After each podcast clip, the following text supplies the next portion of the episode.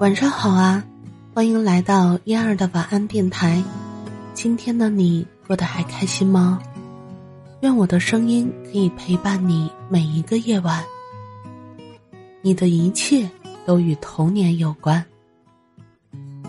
和我有着同样经历的还有作家博邦尼。记得奇葩说有一期辩论小朋友被欺负是打回去还是告老师，其中。邦尼讲了自己的一段经历，他含着眼泪说，自己也曾经选择性的遗忘了在体育课上被男同学欺负的片段。从此之后，他惊讶的发现，自己做任何体育锻炼都会感到耻辱和羞愧。我查了很多资料，医学上称，对于一些极度痛苦的回忆。如果每次想起都会给精神和肉体带来折磨，大脑和机体就会对此做出干扰，以免再次产生相同的感受。心理学称，这种现象叫做选择性失忆。我终于明白了，长时间以来，我那么卑微的讨好每个人的原因，因为，我怕再被欺负。我怕噩梦重演，童年的记忆虽然被我刻意的忽略了，但是那个屈辱的阴影一直如影随形，片刻不离。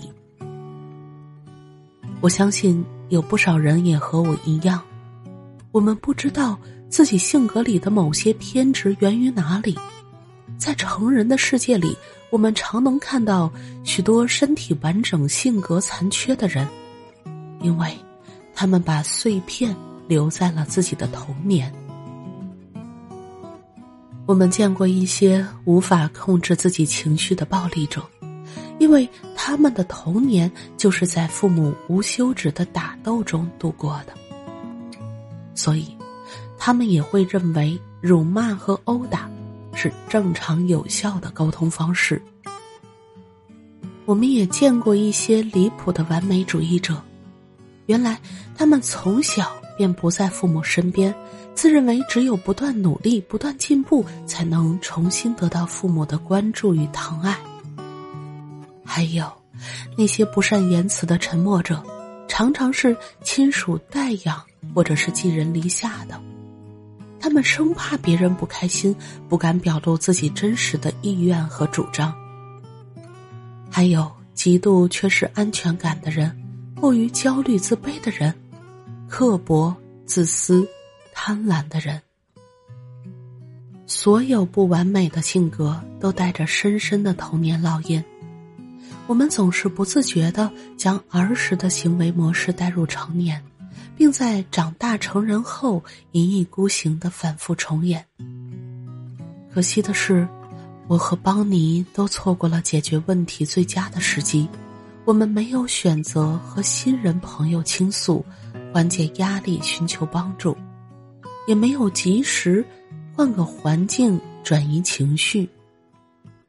我们继续在痛苦中独行，熬到大脑和机体忍不住出手，为我们抹去了所有难堪的记忆。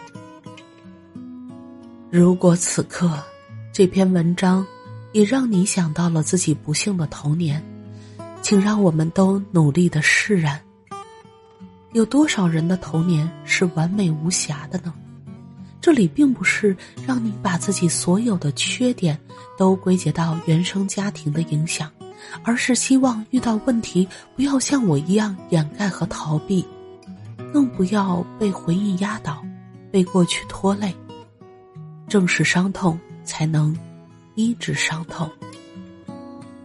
无论此刻我们多么步履蹒跚，请一定向光明走去，因为每个人的命运都在自己的脚下。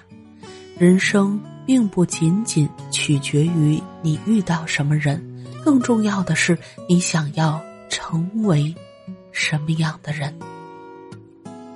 感谢你的收听，我是嫣儿，晚安，好梦。嫣儿每天中午十二点半直播。喜欢听直播的朋友们，到时候可以来哟。